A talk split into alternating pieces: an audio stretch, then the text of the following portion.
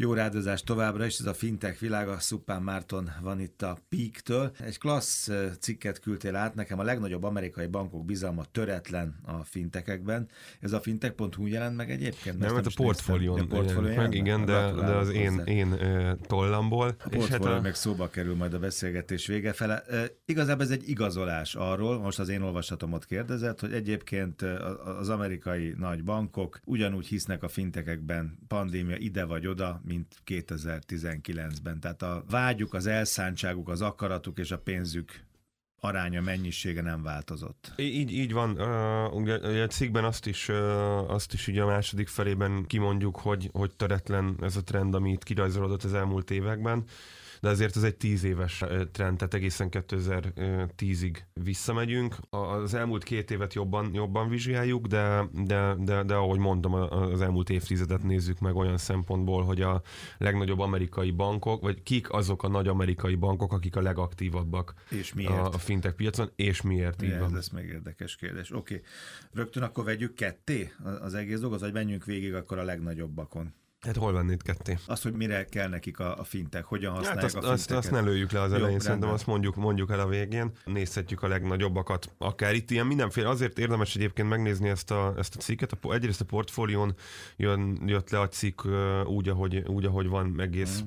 terjedelmében, de a, de a fintech.hu-n is írtunk róla egy rövid összefoglalót, és áthivatkozzuk, tehát hogyha valaki fintech.hu-nak az olvasója onnan is megtalálja ezt.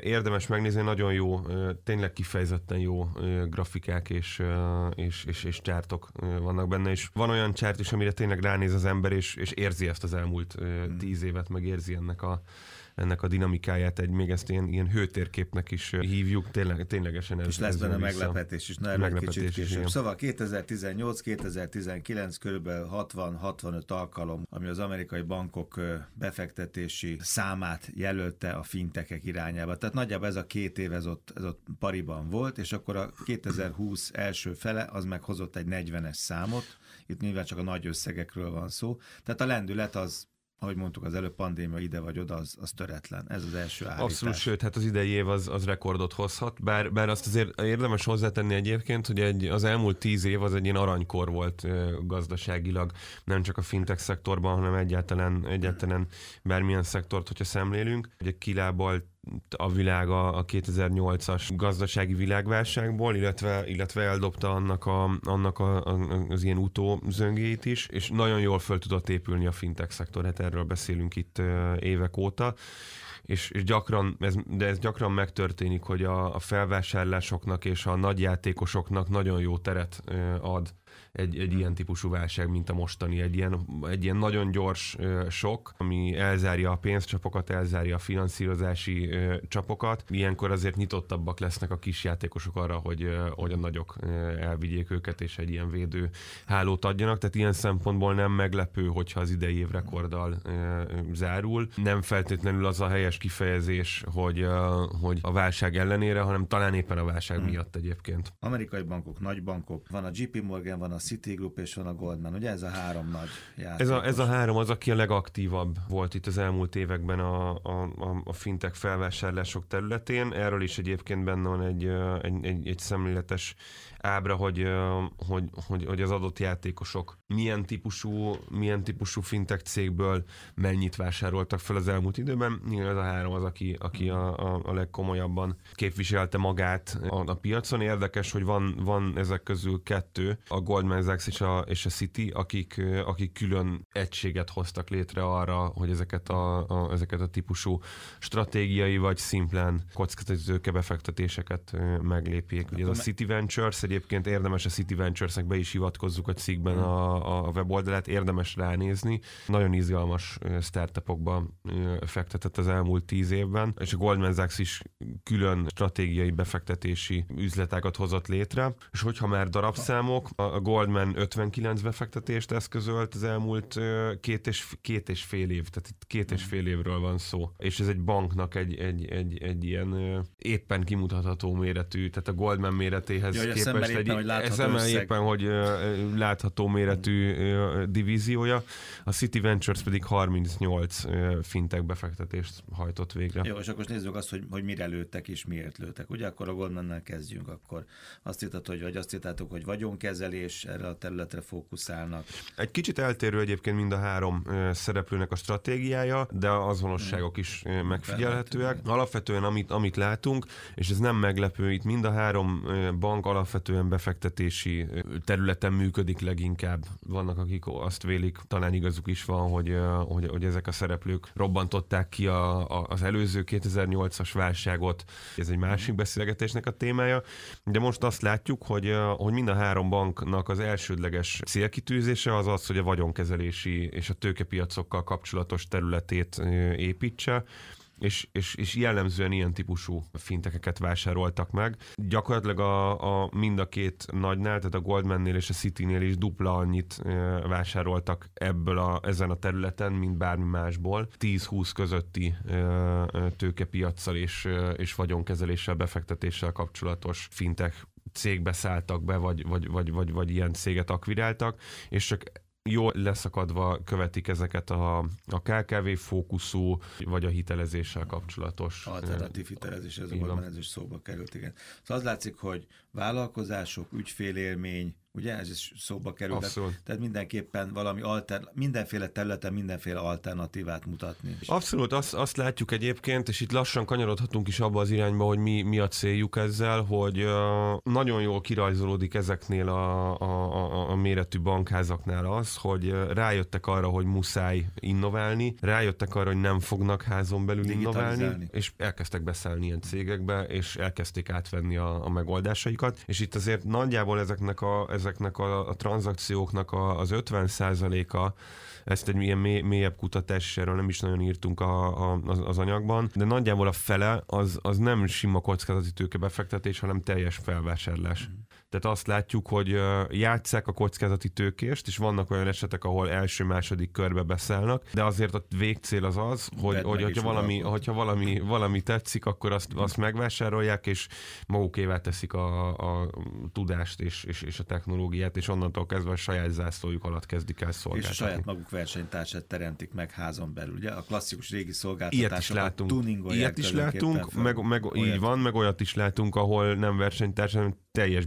bekebelezés van, és tényleg technológia szintű integrációt hajtanak végre. Azt hogy nem lövöd le a poén, de ezért félig már lelőtted, hogy, a- hogy a mi a mozgatórugó, ugye, hogy miért csinálják ezek a nagy bankok, mi indokolja ezt a töretlen lelkesedést és töretlen vágyat, akkor az egyik az, hogy hogy hozamot akarnak, ugye, meg uralni akarják ezt az új lehetőséget. Két nagyon-nagyon élesen eltérő, de, de, de gyakran egyébként összefonódó stratégiát látunk. Az első az a klasszikus venture capital befektetés, forrásbőség van a piacon, valamit kezdeniük kell a, a, a, a szabad pénzükkel, és látunk, látunk sok olyan esetet, ahogy az előbb említettem, körülbelül az eseteknek a felét, ahol kockázati tőke célzattal szállnak be a magas, kimagasló hozam reményében. Erre az egész jelenségre van egy nagyon jó ausztrál példa, de elmondom a másik, másik célzatot.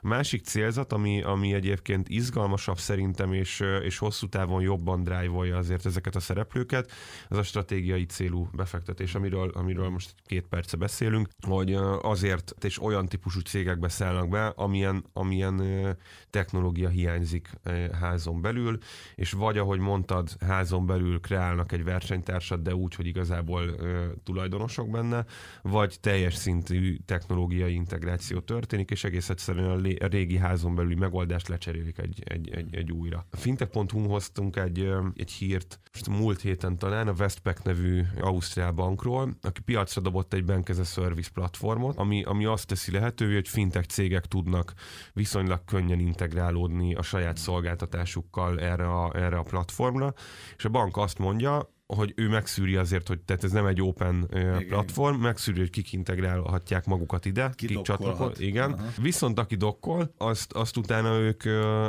kiközvetítik a saját 4 millió, ö, 4 milliós ügyfél állományuknak. Ez egy, ez egy nagyon izgalmas, ez, hogyha meg, belegondolunk, ez egy teljesen más stratégia, mint a felvásárlás, és megtörtént az, az első, arról adtunk hírt múlt héten, hogy az első ö, fintech cég rák csatlakozott erre a platformra, 2019-ben adtunk hírt arról egyébként egy évvel ezelőtt kb., hogy hogy, hogy bemutatták ezt a platformot, mostanra jutottak el oda, hogy az első cég csatlakozott. Ez egy Buy Now, Pay Later típusú cég, ezek, ezek klasszikusan azt csinálják, hogy vásárolsz mondjuk webshopban, berakod a kosárba a cuccaidat, és azt mondod, hogy vagy akár posztterminálnál fizetsz, és azt, mert ilyenekről Volt, beszéltünk. Ez, ez egyre inkább népszerű. És, és azt mondod, látszik, hogy akkor nem, nem most kerül. fizetem ki azt a, azt a 200 ezer forintot, és nem is egyszer, hanem, hanem a következő három hónapban. Tehát ez az ilyen nagyon rövid távú instant hitelezés tulajdonképpen.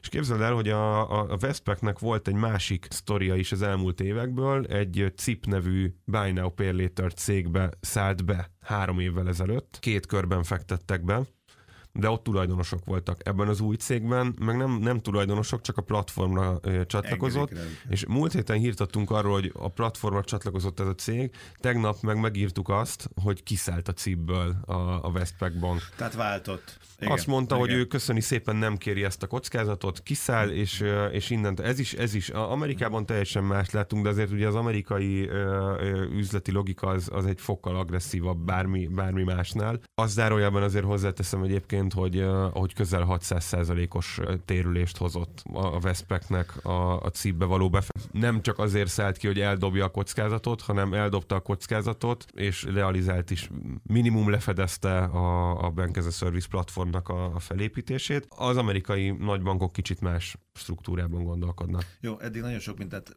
megemlítettél már, megemlítettük, hogy, hogy igazából miért csinálják, és milyen területeken tevékenykednek, és hol látnak fantáziát és most van még két perc arra, hogy arról beszéljünk, ami nem került szóba, ugye arról beszélünk, amiről eddig nem beszéltünk, és ez a blockchain, ugye ez egy írtó izgalmas, és ez nagyon pölpof az egyik ábrádon, hogy a, a semmiből jött ez a blockchain, mint befektetési lehetőség a bankok, és most mint hogyha semmibe tartana, ilyen árnyalt színek vannak, és a fehérből megint, a sötétkéből megint ment a fehérbe. Érdekes ez. Igen, ugye ez egy olyan ábra, hogy, hogy fintek alszektoronként évre lebontva egy ilyen mátrixban.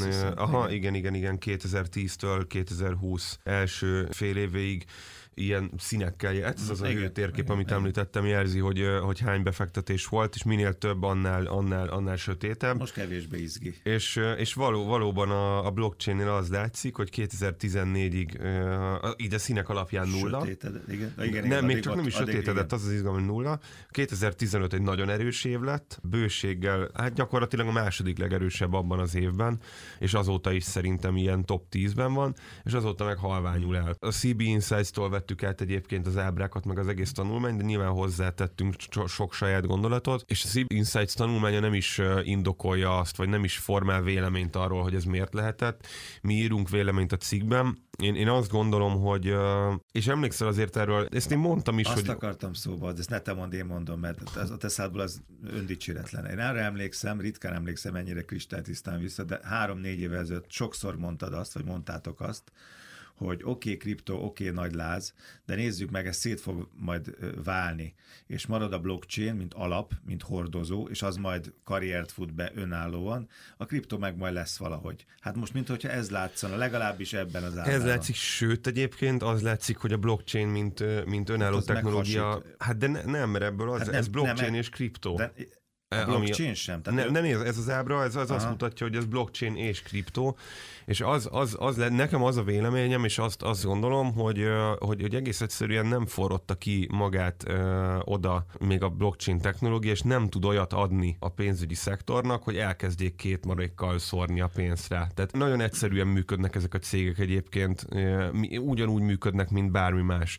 Hogyha valamiben azt látják, hogy ebben én most belefektetek, és ez nekem öt éven belül ennyi profitot fog hozni, akkor beleszállok, és elköltök rá nagyon sok pénzt, ha nem, vagy nem biztos. Nem látják az agarak a nyulat. Ez, ez, ez, ez így van. 2015-ben úgy látták, hogy ez egy, ez egy új dolog, muszáj volt beszállni, mert... Látszott mert, az egyenesben nyuszi. Vagy nem látszott semmi, csak úgy voltak vele, hogy egy kis pénzt elköltünk rá, meglátjuk, hogy mi lesz. Azért ez a hőtérkép, ez az ügyleteknek a darabszámát, és nem az összegét jelenti, azt se felejtsük el, tehát itt, uh, itt, itt az, a, a kriptom... De a lendületet jelzi. A lendületet azt jelzi. Én azt azt gondolom, hogy ma 2020-ban nincs a kriptóknak és a, és a blockchainnek olyan hozzáadott értéke a pénzügyi szolgáltatásokhoz, hogy megérje erre jelentős összegeket költeni. Oké, okay, akkor ez a portfólió jelent meg, ugye? Igen. És azt mondtuk, hogy keretes lesz a mai műsor, mert a portfóliónak lesz majd egy konferenciája, és ez ügyben akkor gyorsan hívjuk föl telefonon Túrzó Ádámot, a portfólió elemzőjét. Ez egy novemberi esemény, de érdemes már most beszélni. Novemberi esemény, Ádám el fogja mondani, hogy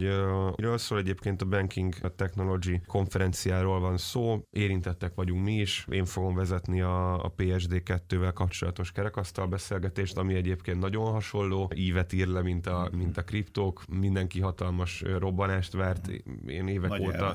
Voltak, én, én, évek, én évek óta elmondom, hogy, hogy ezért itt lassan a testtel majd kialakul, és ez, ez látszik egyébként. Erről lesz szó, nagyon izgalmas. Magyar Nemzeti Banktól lesz ott részt vagy szereplő a kerekasztal beszélgetésen bankoktól és fintekektől is, úgyhogy én meg próbálok majd egy vitás helyzetet kialakítani, aztán lemenedzselni. Szerintem érdemes, hogy az egész tematikájáról meg hallgassuk meg Ádámot. A vonalban tehát Turzó Ádám a portfólió elemzője. Ádám, elmondtuk az előbb Marcival, november 12-e az időpont, ugye? És ez most már az ötödik alkalom? Igen, azt olvastam, ez az ötödik alkalom. Igen, igen.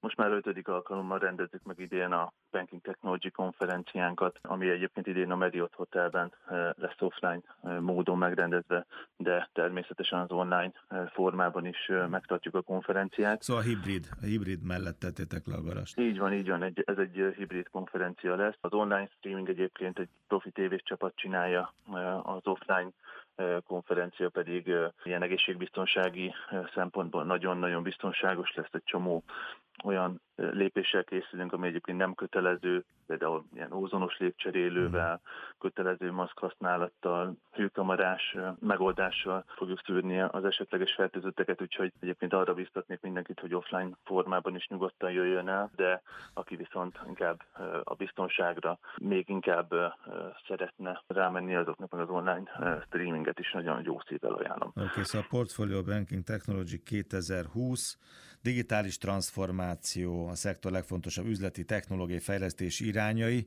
Ugye nagyjából én ezt láttam a, programból, legalábbis vázlatosan. Így van. Mi ilyenkor mindig a a legfontosabb trendeket szoktuk elővenni. Először is üzleti vezetőkkel szoktuk átbeszélni kicsit általánosabban, hogy mi történik most a bankszektorban a digitalizáció területén, mik a legfontosabb üzleti szempontból is kritikus fejlesztések a bankoknál. Ezt általában vezérhelyettesi szinten szoktuk meg, megtárgyalni, ezután pedig a banki szakértők, az IT vezetők, a különböző tanácsadók és a fintech cégek különböző szakmai mélységű beszélgetéseket folytatnak, és ilyen előadásokat is hallhatunk. Elsősorban technológiai fókuszú előadásokat, vagy bizonyos területekkel, például payment mindig külön foglalkozunk. Idén például a nyílt bankolás is egy külön téma lesz, hiszen ugye egy éve indult el a PSD2, megnézzük, hogy a piacon most hogyan állunk, és hát ugye a különböző technológiák, például a mesterséges intelligencia, a robotok, a felhő, ezek hol kapnak szerepet ma a bankolásban. Hogy látod, az érdeklődés az ugyanolyan, mint az előző négy évben? A pandémia nem vitte el? Azt látom, hogy aki, aki esetleg nem szeretne eljönni, azok általában online ugyanúgy becsekkolnak. Tehát azt, inkább azt látjuk, hogy nyilván mivel egy hibrid konferenciáról van szó, és most van erre is lehetőség, ezért sokan jönnek online formában, de egyébként az érdeklődés az nem csökkent, tehát a, a létszámunk az ugyanúgy ilyen 400 fő körüli lesz, viszont nyilván 400 fő nem lesz most ott fizikailag ezen a konferencián, arra egyáltalán nem számítunk, sőt egyébként korlátoztuk is a helyeket, most még lehet jelentkezni különben a hagyományos konferenciára, de ez nem sokáig marad már így. Oké, okay, szóval november 12-e az időpont. Nagyon szépen köszönöm Turzó Ádám, a portfólió elemzője volt a vendégünk, ez volt a Fintech világ, az érdekességek a fintech.hu-n. Jövő héten találkozunk.